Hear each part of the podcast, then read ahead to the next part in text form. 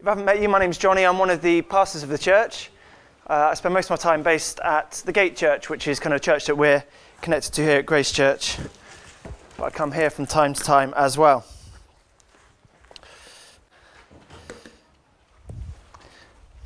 Yes, turn to 698, and uh, I'll pray for us, then we'll, we'll read the Bible and get cracking.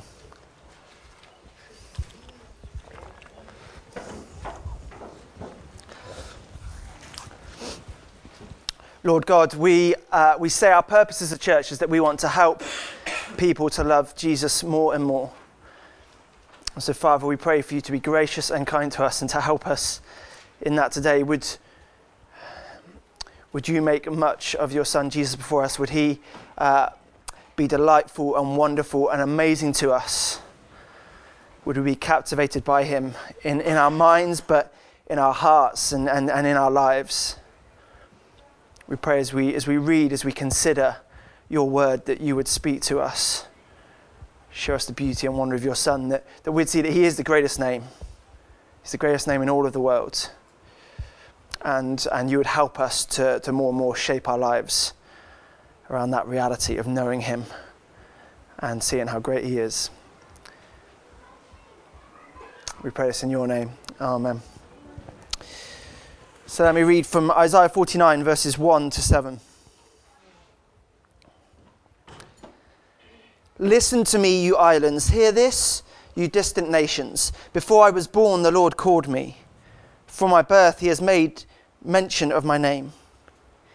He made my mouth like a sharpened sword. In the shadow of his hand, he hid me. He made me into a polished arrow and concealed me in his quiver. He said to me, You are my servant, Israel, in whom I will display my splendor. But I said, I have labored in vain. I have spent my strength for nothing at all. Yet what is due to me is in the Lord's hand, and my reward is with my God. And now the Lord says, He who formed me in the womb to be his servant, to bring Jacob back to him and gather Israel to himself, for I am honored in the eyes of the Lord, and my God has been my strength. He says, It is too small a thing for you to be my servant, to restore the tribes of Jacob and bring back those of Israel I have kept. I will also make you a light for the Gentiles, that my salvation may reach to the ends of the earth.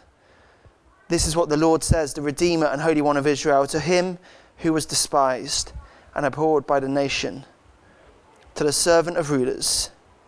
Kings will see you and stand up, princes will see and bow down, because of the Lord who is faithful the Holy One of Israel, who has chosen you. This Friday just gone uh, was Holocaust Memorial Day. Uh, I don't know if you knew that. And on Friday, a film was released called Denial. And it's significant that they released it on Friday. Um, film Denial is about uh, two people and, and, a court case that they had about 15 or so years ago. And the two people are, are, are these. There's David Irving, who's famous for being a historian who denies that the Holocaust ever happened. And, uh, and a lady called Deborah Lipstadt, who's another historian and, and academic. And uh, in, in, in the trial that's the feature of the film, really history and truth are what's on trial, even though it's, it's a case between these two people and some accusations they made of one another. And, and what Deborah Lipstadt had to do uh, in the trial, she had to prove in court that the Holocaust did in fact happen in history. She had to make that case in, in, in the High Court in this country. And so what she did, she turned to the facts and the weight of history to prove that case. She said this incredibly interesting thing um, just recently, I think, uh, or certainly after that. Uh, and she said this no matter what you're talking about, whether it's climate change, whether it's vaccines, whether it's alternative facts, there's truth and there are lies. There's truth and there are lies it's, it's actually quite amazing that, that she says this.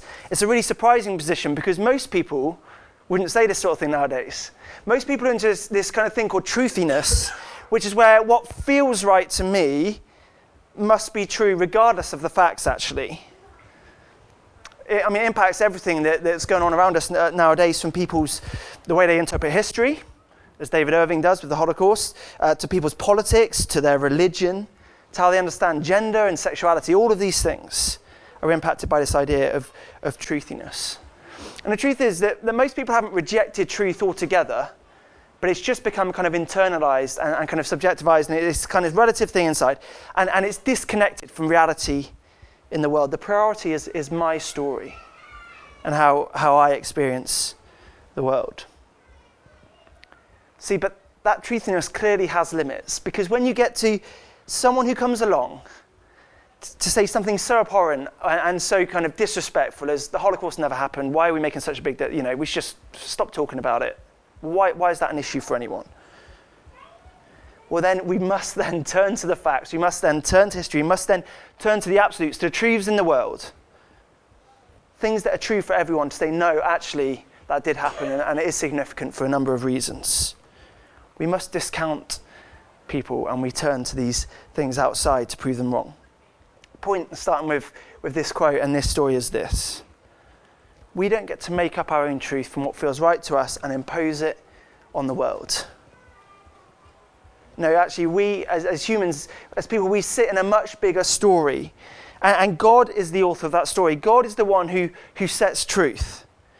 And so, what we need to do is we need to see what He writes, what He writes, what He says, and find our place in that. And that's what we're trying to do today in, in Isaiah 49, in this little part of the story. Uh, and just to remind you where we are uh, in the story, for those who knew, we're, we're, with God's people, Israel, and we're in exile in Babylon. God's nation have, have turned away from him and therefore have ended up in exile. And this little song that we, ra- uh, we read, it's a song or a poem really, uh, that, that I just read from the Bible, is, is this, this, this, this song to give hope and to sustain God's people. And it's the second of a series of four songs which we're going to be looking at over the next few weeks these songs about this servant of God who is the rescuer coming to rescue and save God's people. And these four songs uh, are quite amazing because they talk about this rescuer, this servant of God, and yet they're surprising in what they say about him. They're not always saying things we'd expect. This servant is, is the Jewish Messiah, the promised one that we've seen throughout Isaiah, actually earlier in the story. This great king, this son who's going to be born, who's going to deliver God's people, who's going to bring a royal kingdom. But as we look at these songs later in the book, it just gets surprising what, what, what they have to say about him and what God has to say about this servant. Andy, a, a few weeks ago, when we looked at the first one in Isaiah 42, remember it said he's, he's like a bruised, um, a bruised reed he will not crush, and, and a smouldering wick he will not snuff out. We thought this great servant of God is actually full of grace and compassion and gentleness. So today in Isaiah 49, we've got three big surprises about this servant in, in, in, in this song. And, uh, and these surprises are going to sh- should shape our reality because they reveal truth to us. So let's, let's get in and see the first surprise, and that is the name of God's servant, who he is. And uh, it might not be entirely surprising to us, but it would have been, I think, to those who heard it first, first of. So in verse 3 uh, of what I read there on page 698, it says, uh, This is God speaking to the servant. You are my servant, Israel in whom I will display my splendor. He says, You're my servant, you're, you're Israel. That's the name he, he gives, uh, God gives to this servant. And of course, Israel is the name of God's people when this was written, the nation of Israel, God's people. And, and actually, throughout Isaiah around here, they are called God's servants. His people are called his servant. And that's not a derogatory thing, it's a, it's a title of honor because they are the ones whom God does, does his will, those whom he knows. But the thing is, Israel, as God's servant, are not doing so well right now because they've ended up in exile because of their faithful, uh, faithful, faithlessness, their rebelliousness towards God. And so they're, proving themselves to, to not be living up to, to, to those requirements. Uh, a bit earlier in, in, in 42, I don't need to turn to it, but I'll just read from verse 18. This is what God says about his servant Israel Hear you, death, look you blind and see. Who is blind but my servant, and deaf like the messenger I send? Who is blind like the one in covenant with me, blind like the servant of the Lord? You have seen many things, but have paid no attention. Your ears are open, but you hear nothing. This is God's people, his servant, and he says, You're deaf, you're blind, you're, you're not paying attention, you're not listening to me, you are unbelieving. And so when we get to this song in 49, it's just incredibly surprising to them that actually God's project of, of uh, God's servant project, his Israel project continues. He's not giving up with his faithless people. No, he's doing a, a new thing. Here is another servant, the true Israel, the one who is faithful. And so it's surprising for them that actually this, this, this, name of Israel actually becomes focused on this single servant, this man who is going to fulfill all of the, the hopes and expectations of the nation. Everything that they fail to be, this servant will be. He fulfills all of God's expectations for, for, this, for this nation, this faithful son. And we start to get a, hint of who it is uh, in, in, in the story as well, but we don't get it all. Um, we see that he is God's choice. It's there at the beginning, in this, uh, at the beginning of this song in verse 1, also at the end. God's choice of servant. Before I was born, the Lord called me. For my birth, he made mention of my name. at the end, it says, The Holy One of Israel, who has chosen you. So this is God's choice. He's the one that, that God the Father has chosen. We aren't given his name just, just here, but we are later on in the story. 700 years later, a doctor called Luke introduces uh, the story of Jesus that he wants to tell people. And he opens up in, in, one of the earliest scenes of his story with this messenger coming to this peasant teenage girl called Mary. It's here on the screen, and, and the messenger says, You're going to have a boy, and you're going to call him Jesus because he's going to be the Son of the Most High God. He's going to have a kingdom that never ends. Before he was born, his, his name was given, he was chosen. Luke saying, This is the servant of God. Jesus is the one, this is his name.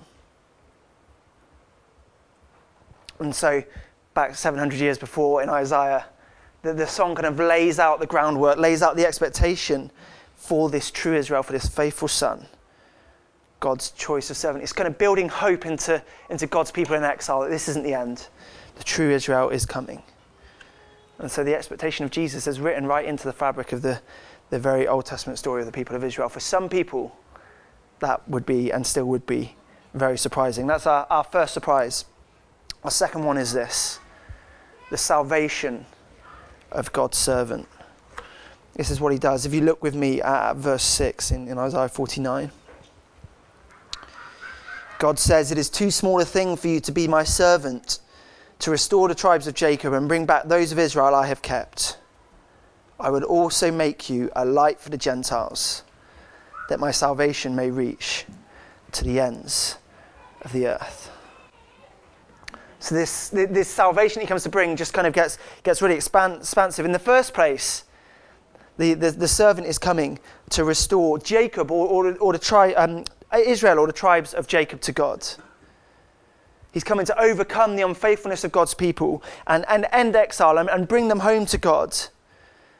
And the promise here in this verse is until then, God is keeping them. He says that those whom I have kept, He's keeping them until uh, this servant, faithful servant, comes to, to bring them back.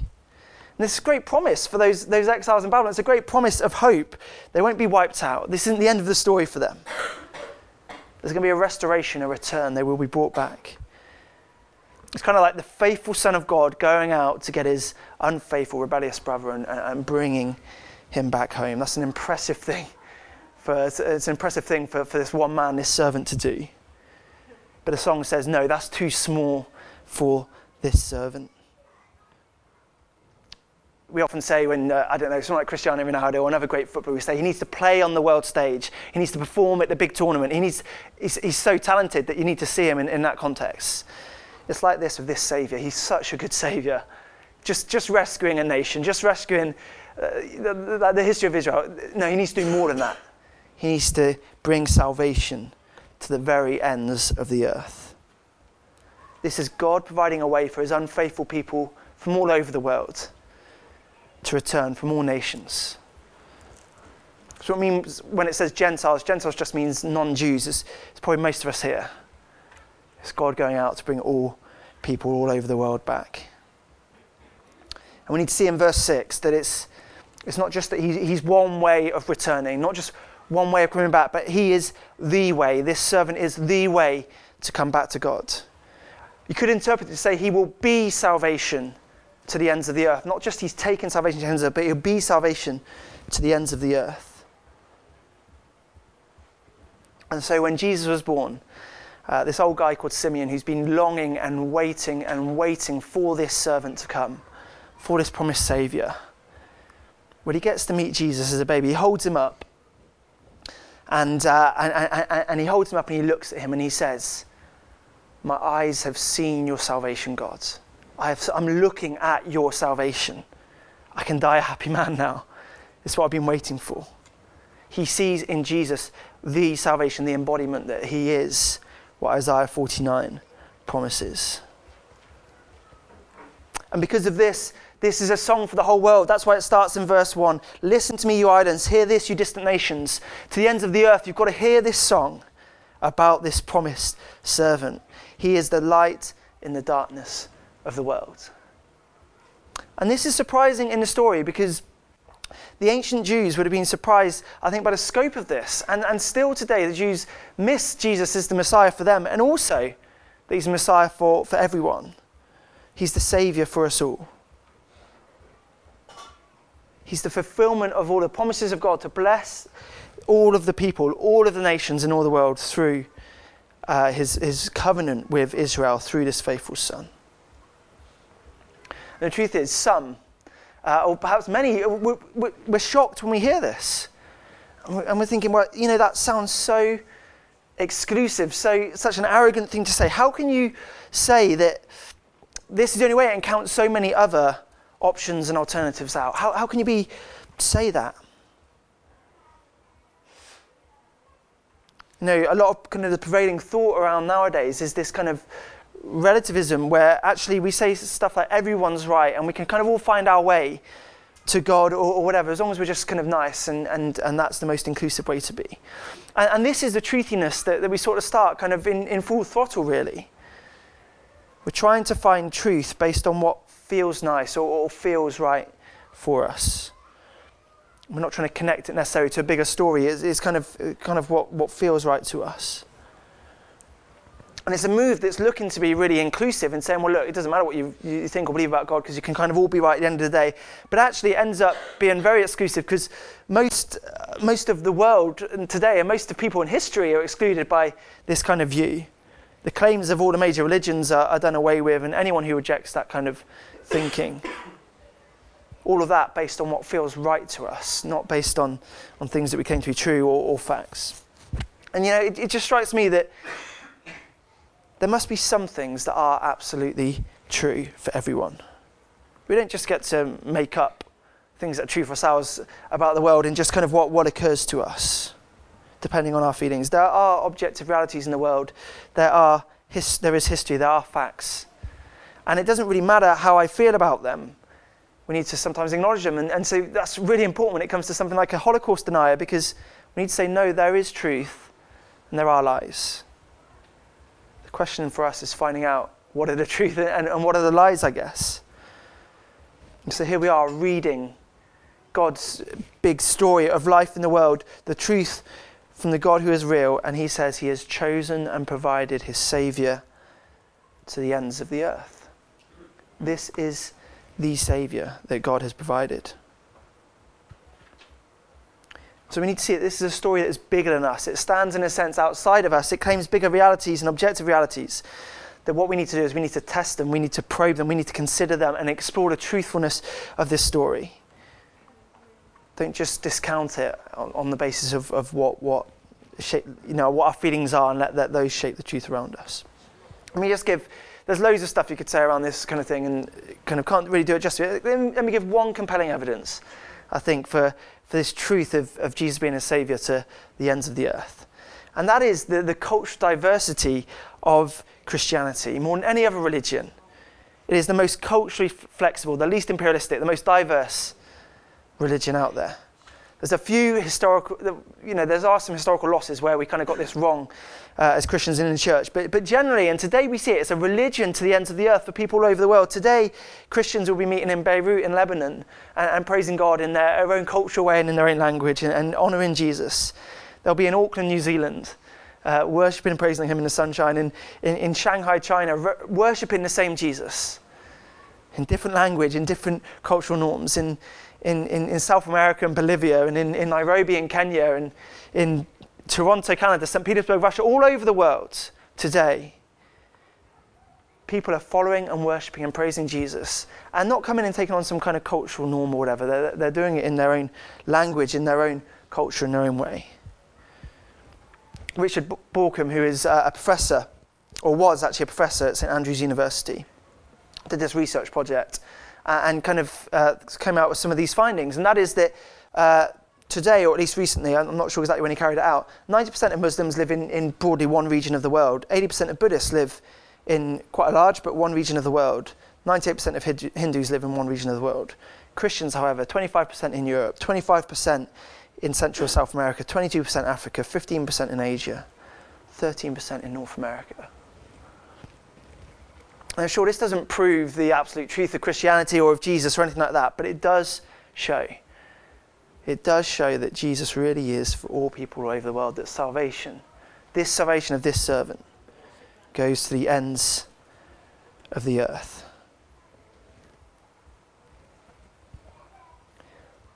And actually, if that's true, and if, if, if, Jesus really does bring salvation for people, then it's not actually just an exclusive thing, it's an amazingly inclusive thing. And this is just the wonderful thing about this.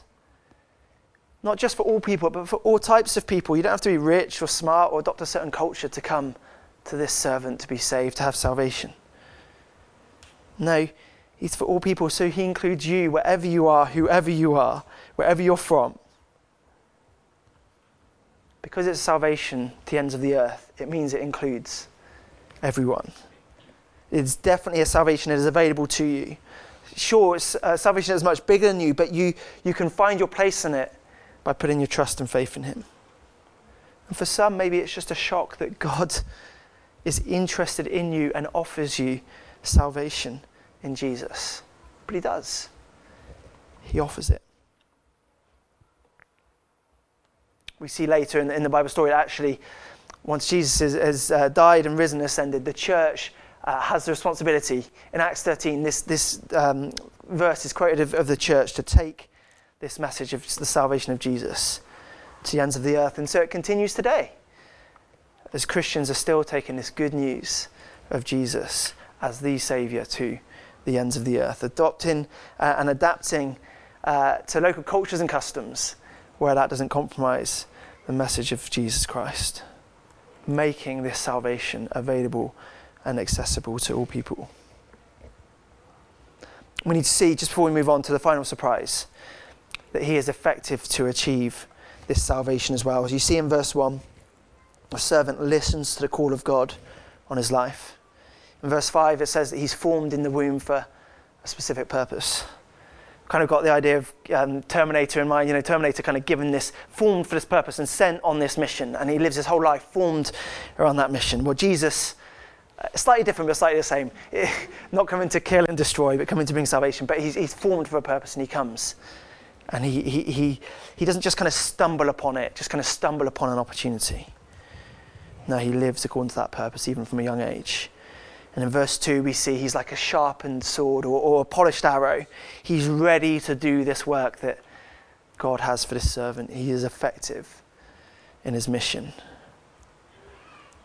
Because he's so effective, when we get to the end of the Bible story, it finishes with this, this great song, this beautiful scene of those, uh, those who've been saved from every tribe, from every nation, gathering around and worshipping this one Saviour still in all their diversity and, and with their different languages and all the rest. But coming together, this is the defining picture of Christianity the nations who have been saved by this one king coming together to worship and praise him, this one true Saviour. It's because he brings a surprising salvation that goes to the ends of the earth. Here's our third and our, our final surprise here, and that is the response to God's servant. I wondered if, if you spotted it as, as I read, because if you, if you had no background, you had no, nothing, this is the first stuff you've heard about Jesus today, right? Never heard anything about him. What would you be, you'd be expecting this kind of worldwide acclaim, this rapturous reception. You know, you're thinking kind of the film reels of the, like the Beatles on tour when wherever they went, people just flocked to them. Or I don't know, today it's like Justin Bieber or something, isn't it? I mean, that's sad. But you know, just kind of sell out crowds, everyone wanting to just hear and see and, and touch these heroes. this amazing news, God's faithful servant coming to his people, coming to bring salvation, you would have thought people would just flock and it would just be acclaim and rapture. Or did you see it in verse 7? Actually, no, he's, he's despised. He's abhorred. He's actually a servant of, of others, a servant of rulers. Isn't that still true today? Isn't Jesus, don't we see him mocked and, and pitied and just disrespected so often? We're reading the Gospel of John. The true light that gives light to everyone was coming into the world. He was in the world, and though the world was made through him, the world did not recognize him. He came to that which was his own, but his own did not receive him. This is, this is greatly surprising. This is greatly surprising. This is the big twist, if you like, in the story of the world. God's choice of Saviour comes and he is not seen, he's not accepted, he's not recognized by many. Actually, he's despised and he's rejected. We'll see where that lands up in the coming servant songs in coming weeks. On the back of that, actually, John goes on later in his gospel to say, uh, record that Jesus promises that it will be similar for his followers too. So we ought not be surprised or worried or scared that Jesus, and maybe even we, are disrespected or disregarded or looked down on by other people. It's always been this way. It always will be this way for the foreseeable. But because of this response of people, um, let's just have a look at, at verse 4 and see what, uh, what the implication of this is.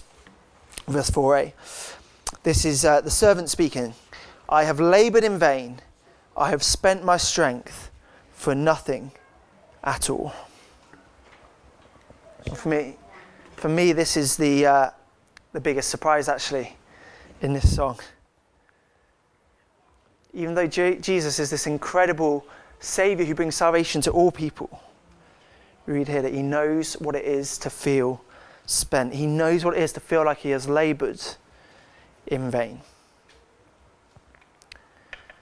Know, I've been thinking uh, this week just through this, what, you know, how, how, do I explain this? What do we do with this? Because we're so used to seeing Jesus um, in the Gospels and, and, and, see him as God, and, and, and the Gospel writers, uh, particularly John, just show how in control Jesus is, how um, assured of his identity is, how determined he is to do his Father's will, even to the point of death on the cross.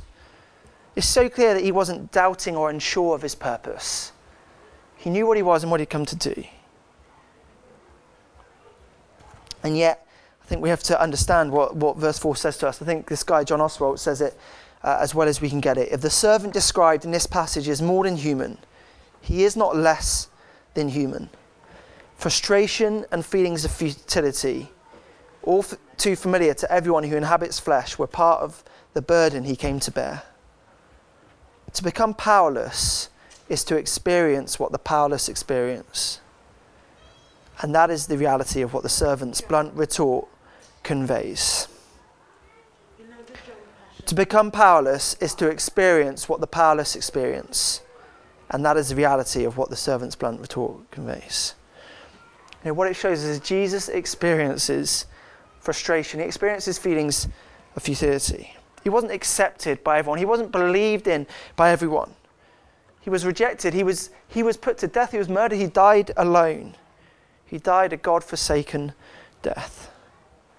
And so, because he had those experiences, he can relate to us, Hebrews says, and feel sympathy for our weaknesses because he himself experienced weakness.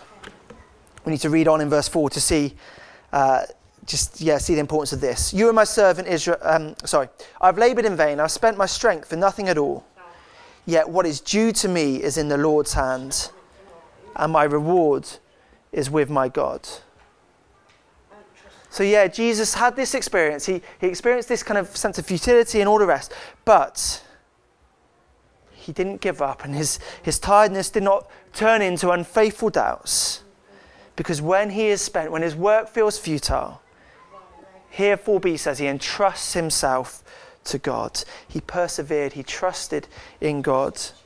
He trusted God with the outcome, the right decision about his life. He, he trusted God for his reward or his payment for what he was doing, which is the salvation of all people. So, yeah, he experiences futility like us, like Israel, uh, and, and yet he still has this certainty of his identity, the certainty of his calling. He, he trusts God, he comforts himself in his relationship with his Father. So, because this faithful son, because he did this, means we ought not, we don't need to spend ourselves searching after our salvation, getting back to God, because we see that he spent himself to come to rescue us.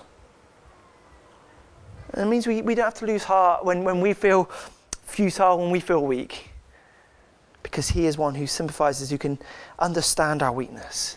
He's one who has been there and has been faithful to the end. That is why uh, our, our final twist or our final surprise, just at the end here, as we close, though he was despised, he will finally be worshipped. If you read with me in verse 7, this is what the Lord says The Redeemer and Holy One of Israel, to him who is despised and abhorred by the nation, to the servant of rulers. Kings will see you and stand up, princes will see and bow down, because of the Lord who is faithful the Holy One of Israel who has chosen you. Verse 3 God says to him, You are my servant, Israel, in whom I will display my splendor. God is looking to display his splendor. He's looking to display his beauty, his worth, his, his value, his greatness, his glory in the world. He does it through this servant. Israel's repeated failures to, to trust God and, and to be faithful and to be a good servant. There was such a problem there, particularly damning because they brought God into disrepute as they did that. His, his God's glory was kind of bound up with them, and so they made God uh, a laughingstock. He seemed small and insignificant as they were taken into exile. And our failures, our, our faithlessness can so often do the same. But Jesus is the servant in whom God's splendor is on display to the ends of the earth. His name is name above all. Looking at Jesus, we see God's greatness and God's beauty. We see his worth and his value. It says this, this verse in Habakkuk, um, Habakkuk which, which kind of looks to the future, looks to the end, and, and has this great promise. It says, The earth will be filled with the knowledge of the glory of the Lord as the waters cover the sea. There's a day where to the ends of the earth, the whole creation will be filled up with the glory and the splendor and the beauty and the greatness of this faithful Son, of this true Israel, of this servant. In that day, every eye will see, every mouth, every tongue will confess that Jesus, this one who, though has been abhorred and despised, this one who, who maybe looks weak and futile as he dies a death on the cross, who, who seemingly spent himself for nothing, everyone will see as the glory of the Lord fills up the whole creation that Jesus is Lord and Saviour to the ends of the earth. Let's pray.